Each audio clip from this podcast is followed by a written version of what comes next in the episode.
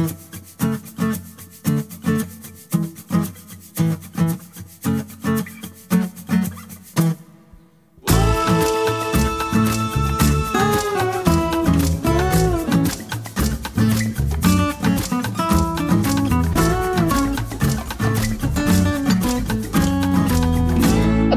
Sohbetlerden herkese merhaba. Ben Tuğçe. Ben Bahar. Bugün Güçlü Kadınlar serimizin ikinci bölümünü çekiyoruz. Ee, ilk bölümümüzde ilk Türk inşaat mühendisi, ilk Türk astrofizikçi olan e, güçlü kadınlarımızdan bahsetmiştik. E, Nusret Gökdoğan, Sabiha Gürayman, Bilhan Eryurt üzerine konuşmuştuk bir önceki bölümde.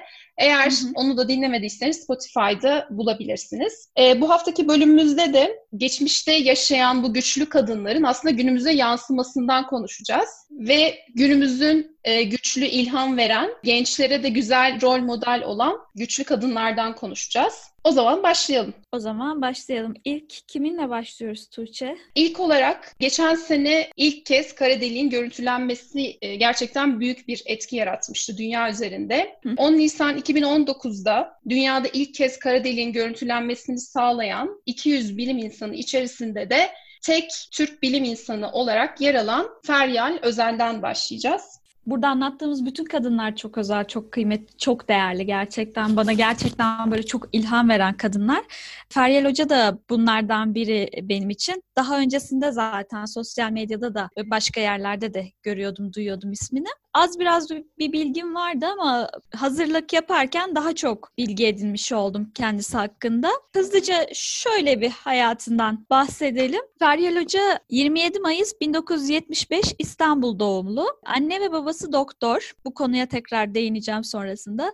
92'de 1992'de Üsküdar Amerikan Koleji'nden mezun oluyor. Ee, 1996'da ise Kolombiya Üniversitesi'ni bitiriyor. Fizik ve uygulamalı matematik alanında okul ikincisi olarak bitiriyor. Sonrasında 2002'de Harvard'da astrofizik doktorasını bitiriyor yine. 1997'de Kopenhag'da Niels Bohr Enstitüsü'nde yüksek lisansını tamamlıyor. 2002'de Harvard'da astrofizik doktorasını tamamlıyor. Sonrasında 2003'te yardımcı doçent, 2004'te doçent, 2005'te profesör ünvanını alıyor. Şu anda da Arizona Üniversitesi'nde profesör olarak görevine devam etmekte. Hı hı. Şimdi baktığımız zaman çok böyle başarılı, e, göz kamaştırıcı akademik bir kariyere sahip. E, diğer hocalarda olduğu gibi, diğer kıymetli bilim insanlarında olduğu gibi. Ancak burada şuna dikkat etmek istiyorum ben. Hani bizde bir şey algısı var ya böyle işte ya zaten o Amerika'da büyümüş, Amerika'da doğmuş, büyümüş, Amerika'da okumuş hep ya da işte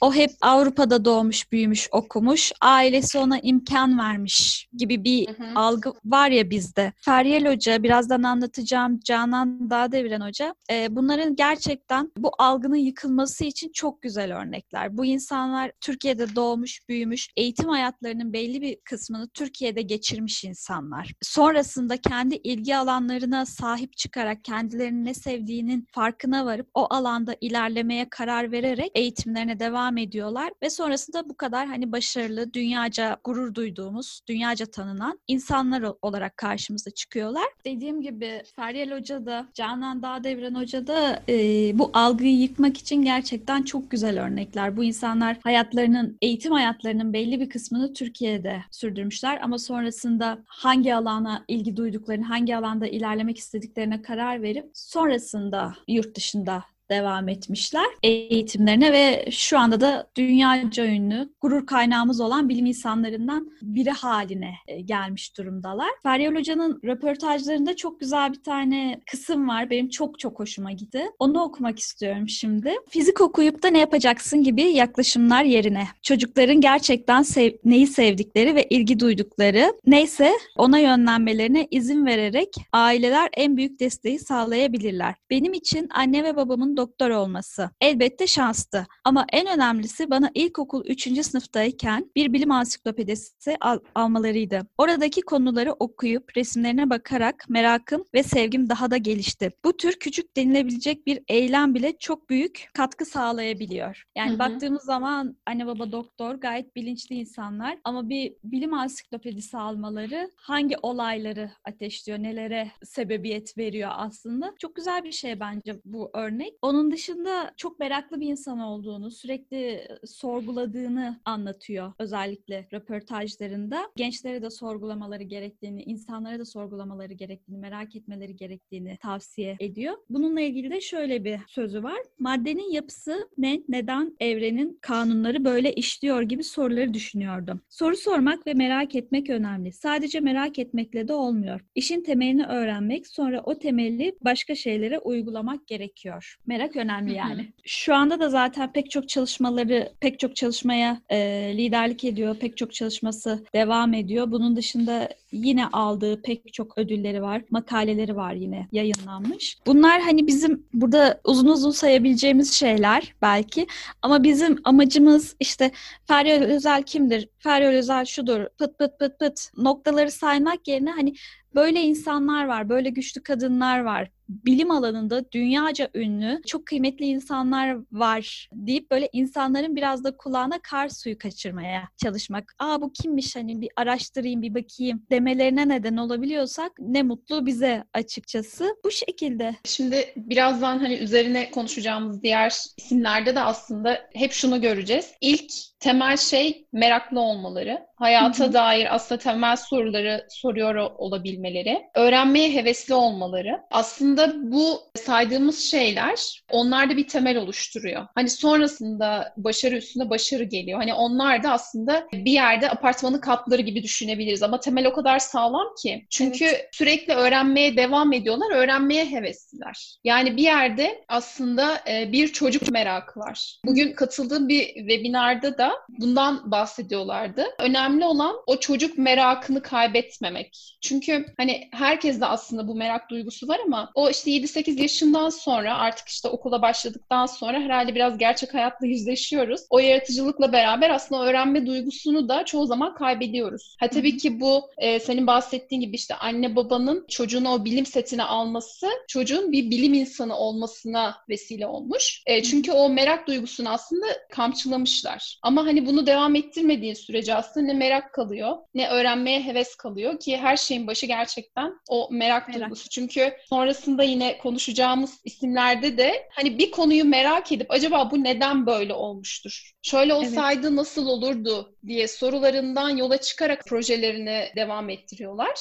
Aynen, hani belki aynen. basit bir soru ama pek çok insanın da e, bu soruyu sormaktan kaçtığı bir soru aslında. Çünkü hani diyecek ki insanlar uğraşmaya ne gerek var? Ama onlar hani o soruyu sorup, temel soruyu sorup o meraklarıyla, öğrenme hevesleriyle kendi yollarını yapıyorlar. E, ve tabii ki bir anda başarıya ulaşmıyorlar ama o başarısızlıklar da aslında onların bir yerde yollarını aydınlatıyor ve sırasıyla başarıya ulaşıyorlar. Evet, sonrasında zaten Canan Dağ Devri'ni anlatırken de e, bu noktaya değineceğim. E, Canan Hoca'nın da güzel bir sözü var bununla ilgili. Zaten şöyle bir şey var yani merak olmasa fizik gibi bir alanı seçiyorlar. Kolay bir alan değil. Bu arada kolaylıktan ya da zorluktan kastım e, şu hani daha fazla emek isteyen bir alan, daha çok zaman hı hı. isteyen bir alan, daha çok sabır isteyen bir alan bence fizik. Fizik alanını seçiyorlar. Bir de üstüne Feryal Hoca için konuşuyorum. Kara delikler, nötron yıldızları ve teorik astrofizik üzerine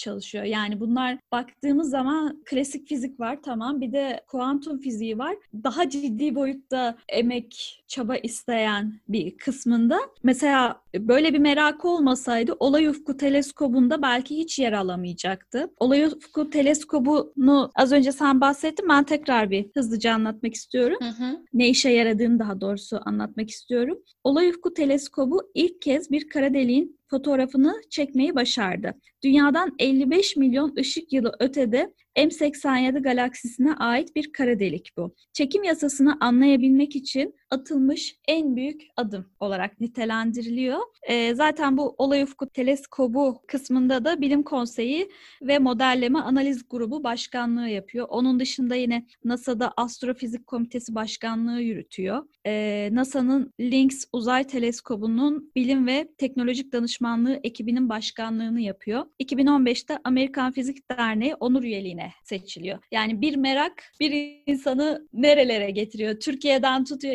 İstanbul'dan tutuyor. NASA'da çok önemli, çok ciddi projelerin başına getirebiliyor. O yüzden merakınızı takip edin. Merakımızı takip edelim. Evet kesinlikle. O zaman bir diğer güçlü kadınımıza geçelim mi? Hadi geçelim. Evet şimdi sıradaki güçlü kadınımız da yine Türk fizik mühendisi ve Harvard Üniversitesi'nin genç akademik üyeliğine seçilen ilk Türk olma özelliğini taşıyor. Ve bunun dışında da medikal teknoloji alanında çalışarak pilsiz çalışan giyilebilir bir kalp çipi ve cilt kanserini teşhis eden bir cihaz geliştiren bir mühendis. Bahsettiğimiz kişi Canan Dağdeviren. Canan Dağdeviren biraz daha popüler açıkçası. Daha çok hani Türkiye'ye gelip gidiyor. Türkiye'de Hı hı. pek çok üniversitede pek çok yerde böyle seminerler veriyor. Gençlere o bilim sevgisini aşılamaya çalışıyor. Bu nedenle biraz daha Feryal Hoca'ya göre popüler diyebilirim.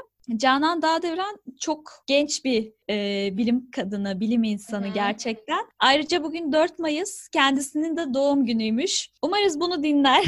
E, buradan da doğum gününü kutlayalım. Nice mutlu yılları, sağlıklı yılları olsun ve bilime, hayata bir sürü katkısı olsun inşallah. 4 Mayıs 1985 doğumlu. Dediğin gibi fizik mühendisliği mezunu, Hacettepe'den mezun olmuş kendisi 2007 yılında. Bununla ilgili bir Hacettepe'deki fizik mühendisliği eğitimiyle ilgili bir röportajında şundan bahsediyordu. Bir tane hocası okurken senden fizik mühendisi olmaz demiş. Hocam haklıydı diyor. Evet diyor ben fizik mühendisi olmadım, bilim insanı oldum tarzında çok böyle tatlı bir serzeniş olarak algıladım ben onu. Serzenişi vardı, röportajı vardı.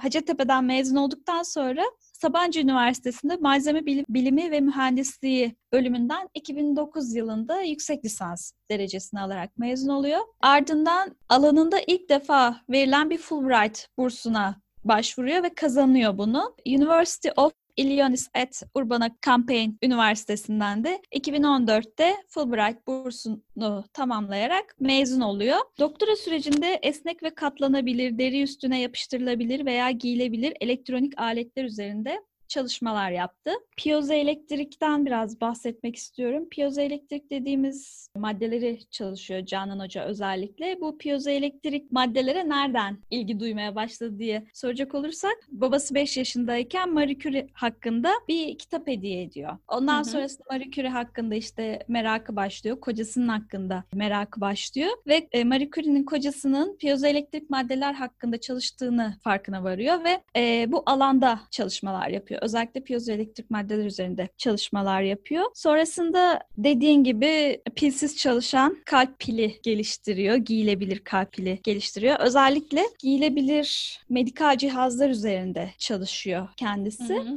Neden medikal şeklinde soracak olursak eğer mesela kalp pili geliştirmesinin amaçlarından biri kendisinin daha hiç görmediği dedesi kalp krizinden vefat ediyor. 27 yaşında vefat ediyor dedesi ve kendi kendine söz veriyor. Ben diyor 27 yaşına gelmeden önce kalp hastaları için bir şey icat edeceğim diyor. Ve bu kendi kendine verdiği sözünde tutuyor. Ee, diğer taraftan da meme kanserini erken teşhis eden sütyen projesi var. Bu da yanlış hatırlamıyorsam teyzesi kansere yakalanıyor. Oradan bir ilhamla yaptığı proje. Canan Hoca'nın şey kısmı çok hoşuma gitti. Bir olumsuzluk var hayatında ama onu ah vah tüh diye yakınmak yerine, ona ağıtlar yakmak yerine ben ne yapabilirim? Hani başka insanlar da bunla- bundan müzdarip, başka insanlar da bundan dolayı sıkıntılar çekiyor. Nasıl katkı sağlayabilirim başka insanlara diye düşünmüş olması Hı benim çok hoşuma gidiyor. Bu benim çok ilgimi çekiyor Canan Hoca'nın hayatında. Bu şekilde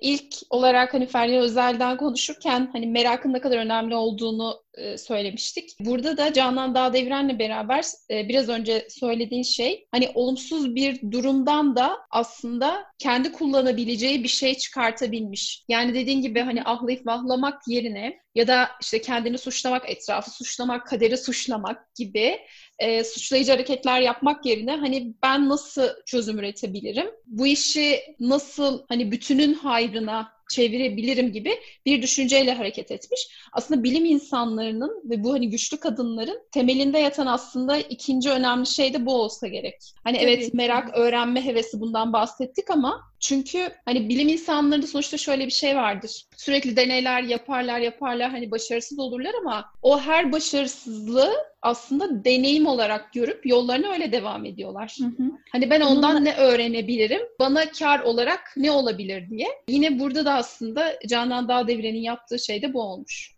Aynen. E, zaten kendisinin şöyle bir ifadesi var. İmkansızlık benim lügatımda yok. Başarıya giden tek yol da yok. Bir yolda eğer başarısızlığa uğruyorsam başka bir yolu deniyorum. Bu da benim uzun vadede kazanmamı sağlıyor. Bahanelerim yok ama hayallerim var. Yani o kadar kısa, öz, net bir şekilde anlatıyor ki kendisiyle ilgili şeyleri. Bahanelerim yok ama hayallerim var. Az önce mesela bahsettiğimiz gibi hani o olumsuz durumlardan ne çözüm üretebilirim? Bu aslında bir bilim insanının aslında insanların bakış açısı olması gerekiyor. Sahip olması gereken bir bakış açısı hepimizin Kesinlikle. böyle. Mesela 2016 yılının Nisan ayında Harvard'da Stephen Hawking'le bir buluşmaları oluyor ekip olarak. O sırada. Hawking'in cümle kurmak için ne kadar zorlandığını fark ediyor ve bununla ilgili bir proje geliştirmeye karar veriyor. Adına da Hawking projesi diyor. E, yüze yapıştırılan bir cihaz en küçük mimiği bile algılayıp bilgisayara aktarıyor ve kas hastalarının konuşmasını sağlıyor baktığın zaman aslında o hasta için ne kadar büyük bir kolaylık, ne kadar büyük bir icat yani. Hani bunlar hı hı. E, işte ortada bir sorun var. Ben buna nasıl bir çözüm getirebilirim? Bu şekilde bakıyor zaten kendisi. Hepimizin umarım sahip olacağı bir bakış açısıdır.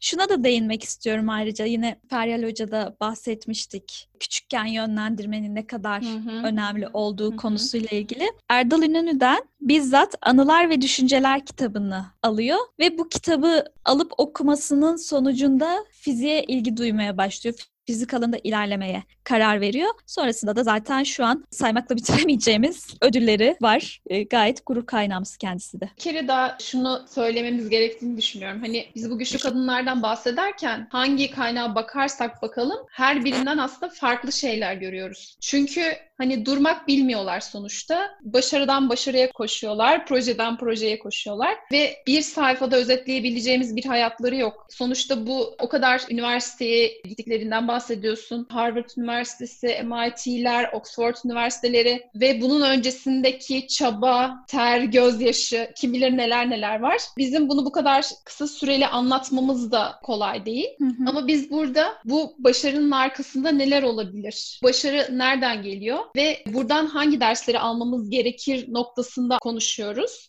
O yüzden hani anlat anlat bitmeyecek bir durum. Biz şu an burada konuşurken onlar zaten kendi projeleri hakkında yeni şeyler üretme peşindeler. Mesela ben Canan Hoca'yı takip ediyorum Instagram'dan. Tavsiye ederim bizi dinleyenlere de gerçekten nasıl çalıştıklarını görüyorsunuz. Yani şu dönemde korona var ama geçen gün mesela kendi öğrencilerine koronadan dolayı bir araya gelemiyorlar. Birer paket makaron göndermiş mesela. Onların motivasyonunu yükseltmek için Hı-hı. onlarla yine çalışmaya devam ediyor bir taraftan da. Şöyle de bir şey var. Evet bu insanlar bilim insanları. Çok ciddi projeleri, çok ciddi buluşları, patentleri, bilime çok güzel katkıları olan insanlar. Bir taraftan da böyle tevazu sahibi insanlar. Bir şeyler katmaya, bir şeyler anlatmaya, bir şeyler üretmeye, insanlara böyle o merak duygusunu pıt diye aşılamaya çalışan insanlar.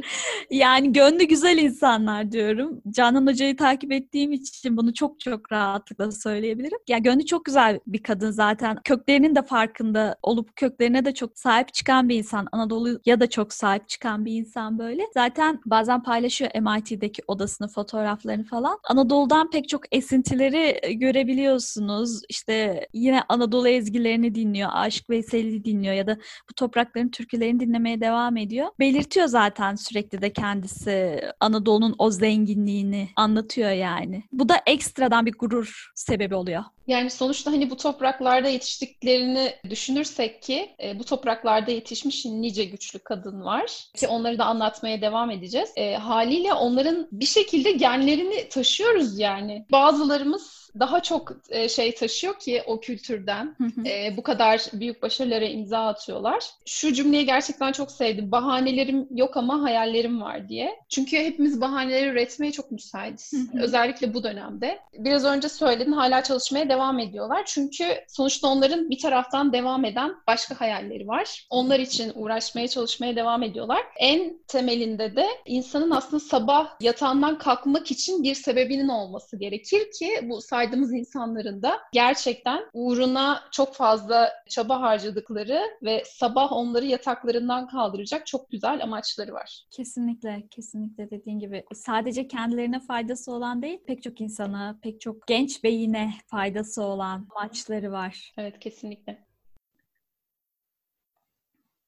Sırada şimdi Betül Kaçar var. O da NASA'da çalışan bir diğer gururumuz güçlü kadınlarda. Peki Betül Kaçar kimdir? Betül Kaçar NASA'nın yeni kurulan ve evrende yaşam izlerini arayacak olan ekibine kabul edildi. Kaçar şimdi NASA'nın evrendeki yaşam izlerini araştırmak için kurduğu ekipte çalışacak deyip topu sana atıyorum. Kimdir Betül Kaçar? Daha detaylı bir şekilde senden dinleyelim. Şimdi söylediğin gibi e, NASA'daki gururlarımızdan biri ve bu haberi de 16 Ocak 2020'de yazdı bir tweetle duyurmuştu aslında. Güzel bir haber. Kelimelere dökmekte zorlanıyorum ama şöyle, evrende yaşamın izlerini araştırmak için oluşturulan yeni bir NASA ekibine kabul edilmişim. Bu seneye ufak bir sağlık sorunu ile başladım. İlaç gibi geldi bu haber sabah sabah. Her şeyin başı sağlık diyerek bitireyim.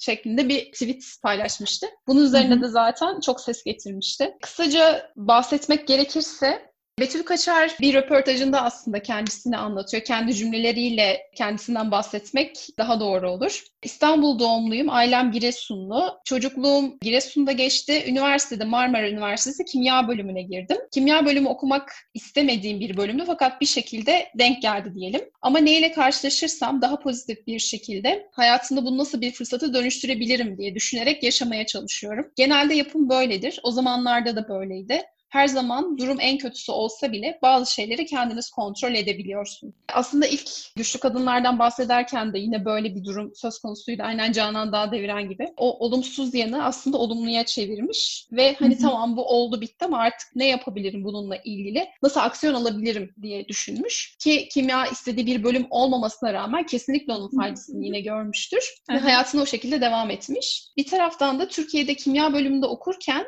e, uluslararası konferanslara da çok fazla katılıyormuş ve gönüllü çalışmaya başlamış o konferanslarda. O konferanslarda e, işte bahsedilen proteinler, moleküller ve bunlara aşık olmuş ve gerçekten çok etkilenmiş. Ve kendi tabiriyle de şöyle diyor, bilim insanlarının bir odada bilim hakkında konuşması, günlerce kendilerini kapatıp bir hastalığı çözmeye çalışması ya da aslında hayatımızı ne kadar etkileyen o küçük olguları algılamaya çalışmaları beni çok etkilemişti diyor kendisi de. E, zaten okula da erken yaşta başlamış ve 20 20 yaşında da üniversiteden mezun olup Amerika'ya gidiyor. Ve 20 yaşında Parkinson ve Alzheimer üzerine doktora çalışmalarına başlıyor. Ve yine şöyle bir cümlesi var. Doktorayı biraz erken yaşta başladım çünkü çok okumak istediğim için okula erken başlamıştım.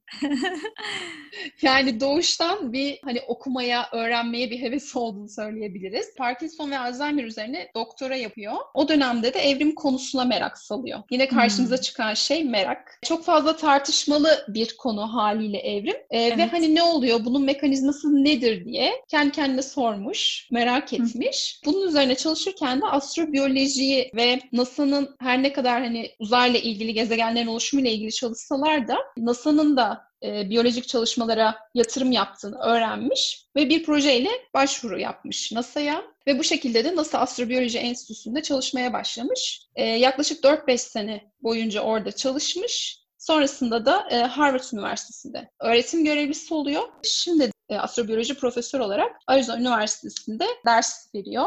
Şey değil mi ya baksana böyle işte yok MIT yok Harvard böyle dünyanın en iyi üniversitelerinden bahsediyoruz ve e, bu insanlar hani bir şekilde oralara ulaşmışlar hani önünde böyle örnekler olunca aslında o kadar da zor değilmiş. Hani çünkü MIT, işte Harvard Üniversitesi, Oxford Üniversitesi ve ulaşması çok zor hedeflermiş gibi görünüyor. Ama yapanlar evet. var. Yani o yüzden aslında çok güzel rol modeller. Kesinlikle. Aslında temelde de hikayesinin çok çalışma üzerine kurulu olduğunu söylüyor. hani buralara kolay gelinmiyor. Evet, klasik zaten o hepsinde fazla çalışma, sabır, emek. Aynen. Bilim neydi? Bilim emekti. evet bu serimizin de sloganı bu olabilir. Bilim neydi? Evet. Bilim emekti. Ee, bu eğitim hayatının yanında bir de eğitim ve bilgiye ulaşım sıkıntısı çeken gençler için dünyadaki tek astrobiyoloji eğitim platformu olan NASA SAGA'nın kurucuları arasında yer alıyor. Bir taraftan hani Harvard Üniversitesi'nde öğretim görevlisi olarak çalışıyor şu an Arizona Üniversitesi'nde ama bunun yanı sıra da Japonya hükümeti tarafından da kurulan Yer Yaşam e, Enstitüsü'ne de öğretim üyesi olarak da görevde bulunuyor. Şey söyleyeceğim bu yükselen bir trend var ya dünya insanı, dünya vatandaşı Hı-hı. kavramı. Evet. Benim çok hoşuma giden bir kavram o açıkçası. Gerçekten de hani Betül Hoca da tam bir dünya vatandaşı. Kesinlikle. Başka yaşadığı ilkler de var aslında. Öncelikle doktorasını Parkinson ve Alzheimer'a neden olan proteinler üzerine yaptığını söylemiştim. Ee, evet. Sonrasında evrimsel biyoloji ve astrobiyoloji alanlarına geçiş yapıyor ve bu alanda konusunu belirliyor ve bu çalışmaları ile de NASA Genç Araştırmacı Ödülünü ve NASA Astrobiyoloji Enstitüsü ve NASA egzobiyoloji araştırmacı ödüllerini alıyor. Ayrıca bu çalışması için NASA tarafından da fon sağlanıyor ve NASA'nın burs verdiği ilk Türk kadın bilim insanı olma durumunu da taşıyor.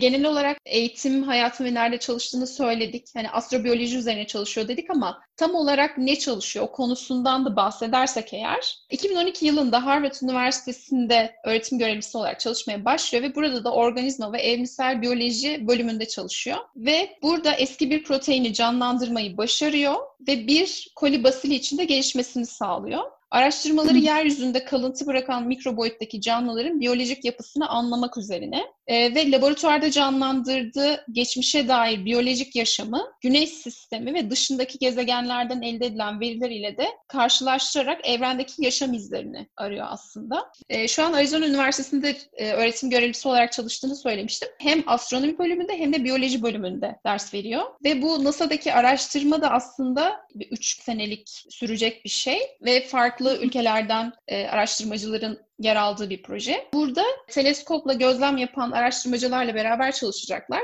ve onların verilerini biyolojik açıdan değerlendirecekler. Buna göre o verilerin değerlendirilmesi sonucunda da o gezegenlerde herhangi bir biyolojik yaşam olup olmadığına bakacaklar. Şöyle bir durum var. Hani sadece yaşamın varlığını değil aslında yokluğunu da araştırmalıyız diyor kendisi de. Daha öncesinde de gazeteci Yavuz Oğan'a verdiği bir röportajda da çalışmalarını şu şekilde anlatıyor. Samanyolu galaksimizde yaklaşık 100 milyar gezegen var. Bu gezegenlerin 40 milyarı dünyamızın boyutunda ve başka yaşam formlarının var olması açısından dünyamızın büyüklüğünün önemli olduğunu düşünüyoruz. Bu 40 milyar dünya boyutundaki gezegenin 11 milyarı da güneş etrafında dönüyor olabilir. Dolayısıyla hayatı ararken de en az 11 milyar gezegene bakıyoruz. Fakat bu gezegenlere bakarken burada ne aradığımızı tam olarak bilmiyoruz. Elbette renkli uzaylılar aramıyoruz. Aradığımız şeyler mikroskobik düzeyde gözle göremeyeceğimiz küçük bakteriler ya da atmosferde oksijen ve su var mı buna bakıyoruz. Bunların hepsi yine temel sorulardan yola çıkıyor. Yani hani dedik ya her şeyin başı aslında merakla başlıyor diye. İlk hani bu astrobiyolojiye geçiş yaptığı zamanlarda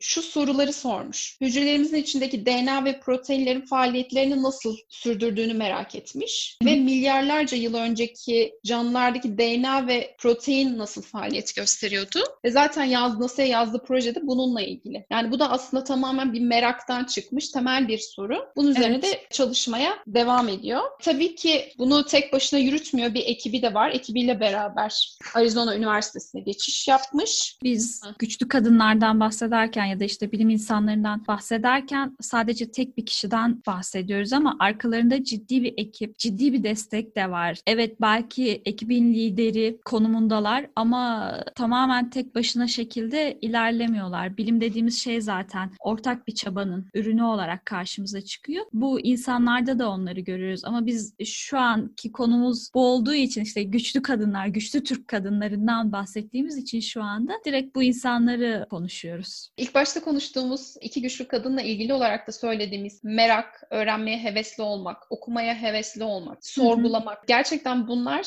her bilim insanının aslında temelini oluşturan şeyler. Hep hı hı. benzer şeyleri konuşuyoruz burada. Ortada bir sorun var. Bunu sorgulayan birisi var. Çözüm üretmeye çalışan birisi var. Ve çok çalışma var. Gerçekten hı hı. disiplinli bir hayattan bahsediyoruz aslında. Hani biz belki bir cümleye sığdırıyoruz. Diyoruz ki NASA'dan işte fon alan ilk Türk bilim kadını diye konuşuyoruz ama hani bunun gerçekten bir geçmişi var. Hani buraya kimse kolay yollarla gelmiyor. Ve Betül Kaçar'ın böyle birkaç videosunu da izlemiştim. Hani orada da böyle anlatırken bilmiyorum bana en azından öyle geçti. Böyle o kadar hevesli anlatıyor ki böyle insan bir şey oluyor. Ne güzel bir şeyle uğraşıyor. Yani sen de hevesleniyorsun. Ne kadar güzel şeyler yapıyor diyorsun. Kesinlikle. Çünkü hala hani öğrenmeye, araştırmaya devam ediyorlar. Ve hani bu durumlarından da sonuçta memnunlar. Şöyle bir cümlesi var. Onunla da bu kısmı bitirebiliriz aslında. NASA ile ilgili olan projesi hakkında da şöyle bir şey söylüyor. Umarım beni şaşırtan bir sonuç olur ve ben de her şeyi yeniden öğrenmek zorunda kalırım o yaşına gelene kadar ne kadar çok çalışmış, ne kadar çok şey öğrenmiş ama hala yeni bir şeyler öğrenmeye hevesli. Yani hani beni şaşırtacak bir şeyler olsun da ben yeniden öğrenmeye devam edeyim diyebiliyorlar. Evet. Gerçekten bu herhalde bilim insanların özeti olsa gerek bir şeyleri öğrendikçe işte daha çok daha çok öğrendikçe aslında evrende ne kadar çok bilmediğimiz şey olduğunu evet. farkına varıyoruz. Bu insanlar da bunun farkında yani. Şimdi ise sırada bir başka güçlü kadınımız var. Bilge Demirköz'ü son olarak anlatacağız bu yayınımızda. Bilge Demirköz kısaca kimdir diye sorarsanız ben şöyle bir giriş yapayım. Gerisini Tuğçe'ye bırakacağım. CERN'de ülkemiz adına çok büyük çalışmalara imza atan Demirköz, uzay radyasyonu ve uzay fiziği konularında uluslararası başarılara sahip önemli bir isim. 2017 yılında Uluslararası UNESCO L'Oreal Yetenek Ödülüne layık görülmüştür diye bir giriş yapıp kimdir Bilge Demirköz diye sana sorayım Tuğçe. Hemen şöyle kısaca bahsetmek gerekirse Robert Koleji mezunu. Orada katılı bir e, matematik yarışması dolayısıyla da CERN'ü gezme fırsatı oluyor. Ki aslında kendisi de matematiğe ilgi duyan birisi. Hani fizikten daha ziyade. Ama bu CERN'ü gezdikten sonra da fikri biraz değişiyor. Oranın o demek ki ihtişamına kapılıp hani fiziğin gerçekten etkileyici olduğunu düşünüyor. Ve bunun üzerine de zaten o yöne doğru kayıyor. Ve Robert Koleji'nden sonra da MIT'de matematik ve müzikten yan dal yaparak e, lisans eğitimini fizikte tamamlıyor. Yüksek lisansını da MIT'de yaptıktan sonra doktorasını Oxford Üniversitesi'nde yapıyor ve doktora sonrası çalışmalarını Barcelona Yüksek Enerji Enstitüsü Allah Allah. ve Cambridge Üniversitelerinde yapıyor. Çıtayı böyle Allahu Ekber dağlarında yükseltti bayağı. Aynen. Hani kısaca anlatırken bile o bir paragrafın içinde o kadar çok üniversite adı, eğitim adı geçiyor ki insan hangi birinden bahsetsin. Evet. 2011'de Türkiye'ye dönen Demirköz ilk olarak Uluslararası Uzay İstasyonu'nun üzerindeki alfa manyetik spektrometresi deneyine katılarak uzay radyasyonu üzerinde çalışmaları ODTÜ'de başlatmış ve sonrasında uydularımız için uzay radyasyonu hesaplamaları üzerine çalışmıştır. Şimdilerde de ODTÜ bünyesinde öğretim görevlisi olarak çalışmaya devam ediyor. ODTÜ bünyesinde de Türkiye'nin ilk saçılmalı demet hattı kuruluyor. Bilge Demirköz liderliğinde. Ve bu hattın da resmi açılışı 5 Aralık 2019'da yapılıyor. ODTÜ Uzay ve Hızlandırıcı Teknolojiler Uygulama ve Araştırma Merkezi, İVMER kısaca, parçacık radyasyonu testleri için kullanılacak bir tesis. Bir taraftan da CERN ile işbirliği yapılıyor. Aslında şöyle CERN ile bilgi alışverişi yapılıyor. Yani ekipte çalışan insanların da CERN'e gidip oradaki teknolojinin nasıl yapıldığını, neden yapıldığına dair bilgileri edinip Türkiye'ye getirebildiğini söylemişti izlediğim bir videosunda know-how evet. dediğimiz şey hani tesisi kuruyorsun belki muhteşem bir tesis kuruyorsun son teknolojilerle donatılmış Hı-hı. bir tesis kuruyorsun ama onu kullanacak orada işte deney sonucunda elde ettiği bilgiyi nasıl yorumlayacağını bilen eleman olması lazım. Bu da çok ciddi bir insan gücü aslında. Daha öncesinde hani beyin göçü kısmında da bahsetmiştik. Beyin göçüyle ilgili bölümümüzde mutlaka dinlemenizi tavsiye ederim. Nitelikli elemana ihtiyaç var. Bunun için de CERN'le işbirliği yapıyorlar ki o know-how dediğimiz kısmı yani nasıl yapılır diyebileceğimiz kısmı Türk gençleri ya da işte ODTÜ'deki İvmer'de çalışan insanların öğrenmesine yardımcı oluyorlar. E, peki bu hani CERN'le işbirliği nereden geliyor diye de sorarsak ki şöyle bir anlaşma var. Türkiye ile CERN arasında 2014 yılında karşılıklı istişare ve değerlendirmeler sonucunda CERN Konseyi 20 Mart 2014 tarihli kararı ile Türkiye'nin ortak üyelik başvurusunu kabul ediyor. Türkiye ve CERN arasında asosye üye anlaşması imzalanıyor. Bu sayede de bu biraz önce bahsettiğimiz bilgi alışverişini rahatlıkla gerçekleştirebiliyorlar aslında. Hı hı. E, bu işbirliğinin yanı sıra da Kazakistan'dan e, Avusturya'ya kadar birçok ülkede yer alan üniversitelerden de o ülkelerden gelen numunelerinde radyasyon testlerini yapıyorlar. Yine böyle uydu tarzı şeylerin mi? Evet yine aslında hani uzayda uzaya gönderilecek ekipmanların işte uyduların materyallerinin test edilmesi üzerine. Bunun dışında Türkiye'deki bu saçılmalı demet hattı içinde yerli bir mıknatıs üretiliyor ve bu hatta CERN'ün testlerinden de geçen bir mıknatıs. Öncesinde zaten bu testlerden geçen ekipmanları, materyalleri Türkiye kullanıyormuş. Ama hani bu hatla beraber, bu çalışmalarla, yeniliklerle beraber de aslında yerli üretime de bir yerde e, geçiş sağlanmış. Bununla beraber tabii ki işte Aselsan, Roketsan, e, Havelsan gibi kuruluşlarla da zaten işbirliği halinde devam ediyor. Tabii ki bu yaptığı çalışmanın bilimsel bir adı da var. Çünkü ilk defa hani böyle bir şey yapılıyor. Şimdi o evet. ismi söylediğimizde belki çok bir şey ifade etmeyebilir. Nitekim Ayşe Arman'ın 2016 röportajından bir kısım okuyacağım şimdi. Ayşe Arman'ın söylediği şey şu, yaptığınız çalışma bilimsel olarak Türkiye'de geliştirilmiş özgün malzemelerin ve elektronik bileşenlerin uzay için toplam doz etkisi radyasyon testleri altındaki etkilerinin araştırılması ve dayanıklılığının artırılması olarak tanımlanıyor. Bunun Türkçesi nedir diye sormuş kısaca. Ve şöyle açıklama yapıyor. Uzayda çok radyasyon var. Hani ne kadar diye sorarsanız da diyor ortalama bir cep telefonu uzaya korumasız bir şekilde gönderdiğinizde maksimum bir gün dayanabilir. Yani içindeki elektronik devreler halk tabiriyle yanar. Bizim tabirimizde de malzeme bozulmalarına uğrar. Elektronik özellikleri değişir ve çalışamaz hale gelir. Ülkemizde yeni yerli uydu projeleri var. TürkSat 6 ve İmece gibi. Ben ve ekibim Kalkınma Bakanlığı'ndan aldığımız 7 milyonluk destekle ve CERN'ün projenin de bir parçası olmayı ve bu kapsamda teknoloji transferi yapmayı kabul etmesiyle elektronik bileşenler uzaya gitmeden onları bu radyasyona karşı ne kadar dayanıklı olduğunu test edecek bir laboratuvar kuruyoruz. Bir yandan da uzaydaki radyasyon miktarlarını anlamak için Alfa Magnetik Spektrometre projesinin üyesi olarak çalışmalarımıza devam ediyoruz. Şimdi Kalkınma Bakanlığı'ndan aldıkları destekle diye bir kısım vardı. Bunda da tabii ki bir ilk durumu söz konusu. Bilge Demirköz, Parçacık Radyasyonu Oluşturma Laboratuvarı isimli bir projeyi yürütüyor ve Kalkınma Bakanlığı'ndan da bu proje ile tek başına hem de 35 yaşında böyle büyük bir proje alan ilk kişi. Hı hı. Ve bu proje Türkiye'nin CERN'e asosiye üyeliği kapsamında da geliştirilmiş olan ilk proje. Bu yüzden de gerçekten ilklerin projesi diyebileceğimiz örneklerden biri. Kısaca projesini, eğitim hayatını anlattık ama bir taraftan da aslında katkı sağlamaya çalıştığı, gençlere hitap etmeye çalıştığını da söyleyebiliriz. Ve bunun için de yürüttüğü bazı projeler var. 2017 yılında Uluslararası e, UNESCO L'Oreal Yükselen Yetenek Ödülü'ne layık görüldüğünü söylemiştik. E, yine Ayşe Arman'la olan röportajında Ayşe Arman'ın şöyle bir sorusu var. Bu ödül dünya genelinde bilim kadınlarını destekliyor. Bu ödül bilimin Rising Star olarak biliniyor. Bu size gaz veriyor mu, heyecan veriyor mu diye Ayşe Arman soruyor. Hı hı. E, ve Bilge Demirköz de şöyle cevap veriyor. Bir bilim insanı mutluluğu içsel olarak düşünerek planlayıp yaptıklarından bulması daha iyi. Eğer sürekli dışarıya bir bağımlılık hissediyorsa ve takdir bekleyerek yaşıyorsa bu onu yıpratır. Benim de öyle bir beklentim yok. Özellikle Türkiye gibi temel bilimlerin göz ardı edildiği bir ülkede. Bunun üzerine Ayşe Arman'ın siz bu ödülle pek çok hasta genç insanı rol model oldunuz diyor. İşte tam da bu. Eğer böyleyse ne mutlu bana ben yaptığım işten inanılmaz zevk alan, özellikle gençleri bilimin içine çekmeye çalışan biriyim. Bu bana yaşam Hı-hı. sevinci veriyor diyor. E, ve bu yüzden de gençleri de bilime çekmek adına e, yürüttüğü çalışmaları var. Biraz da onlardan bahsetmek istiyorum. Açık Bilim diye bir sayfa var. Orada da e, yayınlanmış bir röportajı var. Hı-hı. Oradan da gelen sorulardan birisi yurt dışında hani birçok popüler isim bilimi halka sevdirmek için çalışmalar yürütüyor.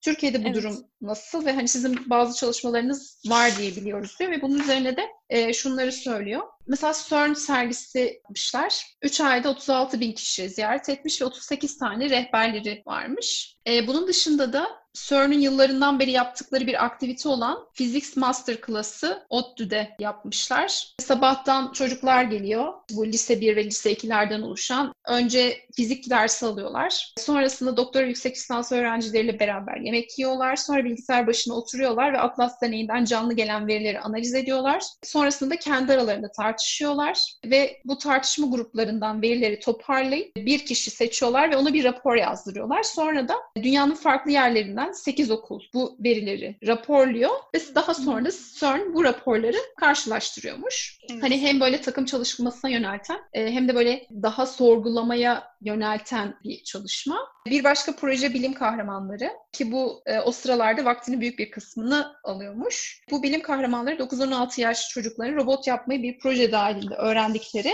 ve yarıştıkları bir turnuvaymış genel olarak da aslında bu hani çalışmalarından bu hani özellikle bütüne katkı anlamındaki çalışmalarında da şunlardan bahsediyor. Eğitim sisteminin aslında çocukları takım çalışmasından uzaklaştırdığını ve çocukların takım çalışmasını bilmediğini söylüyor. Çünkü MIT'deki öğrencilerle buradaki öğrencilerin kıyaslaması sorulduğunda bunun yanı sıra toplum olarak hayallerimizi küçülttük e, diyor. Dedik ya ilk başta da hani işte MIT'den bahsediyoruz, Harvard Üniversitesi ne kadar uzak geliyor. Belki hani şu an ki nesile de bunları sorsak belki onlara da uzak gelecek. Hı hı. Hani çok zor ya yapılmaz, kim uğraşacak vesaire gibi. Bu işte küçükken hayal kuruyoruz ya işte büyüyünce şunu olacağım, bunu olacağım, işte dünyayı kurtaracağım vesaire gibi. Ama hani yaş ilerledikçe belki de burnumuz sürtüne sürtüne o hayallerimizi de küçültüyoruz. Belki de Bilge Demirköz'ün dediği gibi bu toplumsal bir sorun da olabilir hayallerimizi küçültmemiz. Hı hı. Bunun dışında öğrencilerin kendisine sorduğu bir soru varmış. Şöyle derlermiş Hocam bir sürü şey başarmışsınız. Nasıl yaptınız? Cevabı da hep şu olmuş. Çok basit. Siz benim hep başarılarımı görüyorsunuz. Bir de siz benim başarısızlıklarımı görün. Yani sürekli denemek lazım. Deneye deneye öğreniyoruz diyor. Ve bu 2017'deki e, UNESCO ödülünden bahsetmiştik. Orada da bir konferans veriyor. Ve orada e, Ulusal Bilimler Akademi Başkanı konferans bitiminde Demirköz'e şu soruyu soruyor. Bu kadar genç yaşta böyle bir ödül aldığınız için ne hissediyorsunuz? Ve Demirköz'ün verdiği yanıt da şu. Bir bilim insanı olarak kadınlar ve erkekler arasında biyolojik ve nörolojik farkları olmadığını biliyorum. Dünyanın yükleri ve problemleri artıyor. Bu problemleri çözmek için güce ihtiyacımız var. Bu gücün de %50'sini kadınlar oluşturuyor. Küreselleşen dünyada ise kadının geride kaldığı toplumlar gelişemez. Bu nedenle hem problemleri hem birlikte çözmek hem de kadınların gelişimini desteklemek için kadınları bilme daha çok teşvik etmeliyiz diyor. Atatürk'ün de şöyle bir sözü var zaten. Bir toplum cinslerden yalnız birinin yüzyılımızın gerektirdiklerini elde etmesiyle yetinirse o toplum yarı yarıya zayıflamış olur. Bizim toplumumuzun uğradığı başarısızlıkların sebebi kadınlarımıza karşı ihmal ve kusurdur.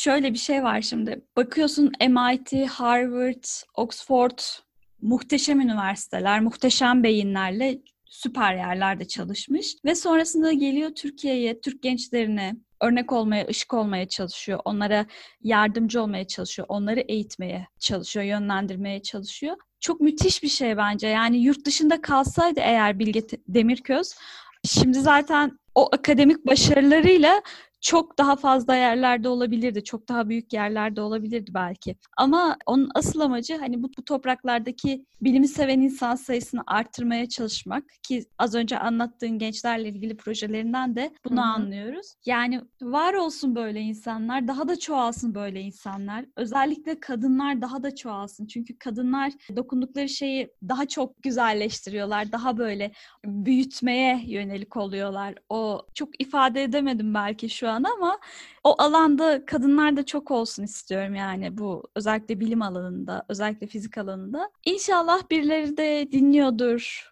Kimmiş bu Canan Dağ Deviren, kimmiş bu Feryal Özel, kimmiş bu Betül Kaçar, kimmiş bu Bilge Demirköz deyip araştırıp inşallah bu kadınların peşinden giderler, ilham olur onlara diyelim. Güçlü Kadınlar serisine başladığımızda hani ilk bilim insanlarıyla, bilim kadınlarıyla ilgili e, bölümlerle başlayalım dediğimizde sürekli yeni isimler çıktı. Yani her gün birbirimize yeni isimler gönderdik. Hani hangisini ne zaman konuşalım diye hani onu kararlaştırmaya çalışıyorduk. Ki aslında hani ilk başta Nusret Gökdoğanlarla, Sabiha Güraymanlarla, Dilhan Eryurtlarla başlayan ve daha niceleriyle başlayan bir yolculuk aslında, bir serüven. Demek ki onlar da bu insanlara, daha da başka anlatacağımız kadınlara ilham olmuşlar ki böyle e, yansımalarını görebiliyoruz günümüzde. Şimdi de bu bahsettiğimiz yansımalar da aslında başka işlere, başka bilim insanlarının, bilim kadınlarına çıkmasına vesile olacak. Böyle herhalde katlana katlana gidecektir diye düşünüyorum. Kesinlikle az önce işte e, Feryal Özel'de bahsederken hani bakıyorsun basit bir bilim ansiklopedisi gibi görünüyor ama bir çocuk için o kadar kıymetli, o kadar değerli bir şey ki şu an böyle dünyanın en saygı duyulan kuruluşlarından birinde yönetici pozisyonlarında çalışan bir kadın haline dönüştürebiliyor. O küçücük bir kıvılcım bile ne kadar büyük bir aleve, ne kadar büyük bir ateşe neden oluyor. O yüzden dediğin gibi katlanarak gideceğine inanıyorum ben. Yani bu topraklarda çok güzel şeyler oluyor. Biz maalesef o ana akım medyanın getirdikleriyle çok ilgilenen bir toplumuz.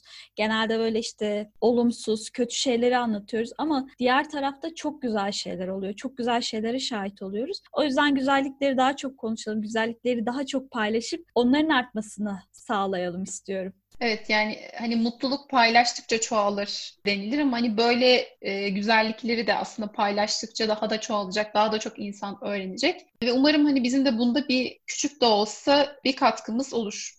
Kesinlikle zaten konuşa konuşa daha çok yaymaya başlayacağız. Daha çok anlattıkça yayılmaya başlayacak. Bizler de konuşacağız.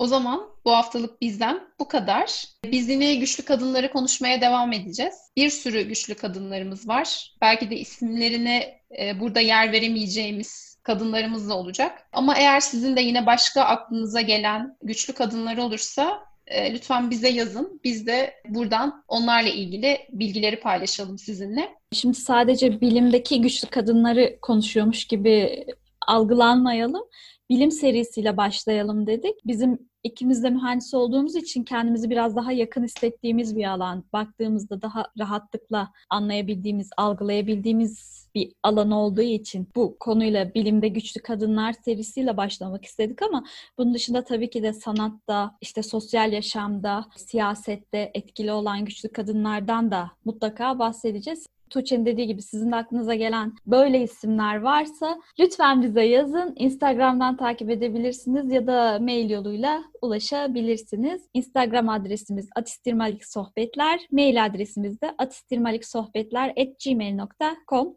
Ayrıca güzel geri dönüşlerinizi de bekliyoruz. Güçlü Kadınlar serisiyle ilgili gayet güzel geri dönüşler alıyoruz. Siz de dinlediğinizde neler hissediyorsunuz? O küçük kıvılcımı içinizde hissediyor musunuz? Bunları da lütfen bize yazın. O zaman bir başka bölümde görüşmek üzere. Şimdilik hoşçakalın. Hoşçakalın.